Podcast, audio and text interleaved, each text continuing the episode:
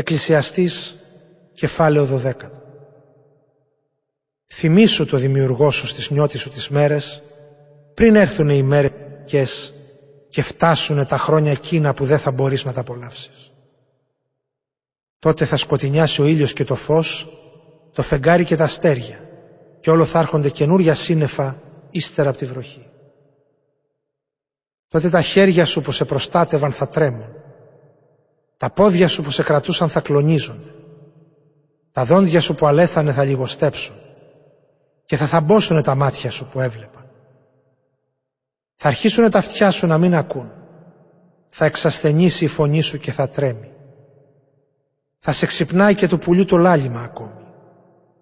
Τότε του δρόμου η ανηφοριά θα σε τρομάζει και θα λιγοψυχάς το κάθε βήμα σου. Έξω θα αλλάζουν οι εποχές του χρόνου θα ανθίζει αμυγδαλιά και θα παχαίνει ακρίδα, θα οριμάζει κάπαρη και εσύ θα προχωρείς προς τη στερνή σου κατοικία. Βγήκαν στο δρόμο κιόλας οι μυρολογίστρες. Θυμήσου λοιπόν το δημιουργό σου πριν τη ζωή σου σπάσει ασημένια αλυσίδα και το χρυσό λιχνάρι συντριφθεί. Πριν τσακιστεί η στάμνα στην πηγή και σπάσει το μαγκάνι στο πηγάδι. Τότε το σώμα πίσω θα γυρίσει στο χώμα που από εκείνο πλάστηκε και η πνοή της ζωής θα επιστρέψει στο Θεό που την έδωσε. Όλα είναι μάταια στο έπακρο, λέει ο Εκκλησιαστής. Όλα είναι μάταια. Τα πάντα είναι μονάχα ματαιότητα.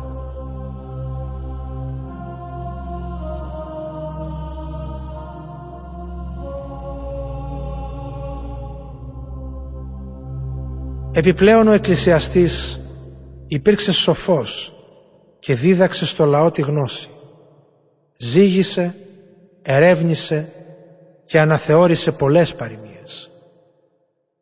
Προσπάθησε να βρει ωραίες λέξεις για να καταγράψει παροιμίες που θα ήταν όμως αληθινές και ακριβείς.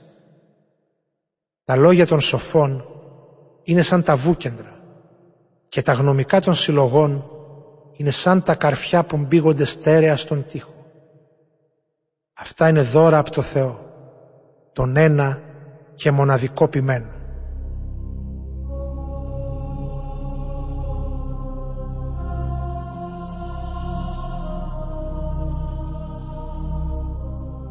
Ακόμα μια προειδοποίηση στον αναγνώστη. Μάθε γέ μου πως έχουν γραφτεί πολλά βιβλία τέλος δεν έχουν. Μα η πολλή σκέψη εξουθενώνει.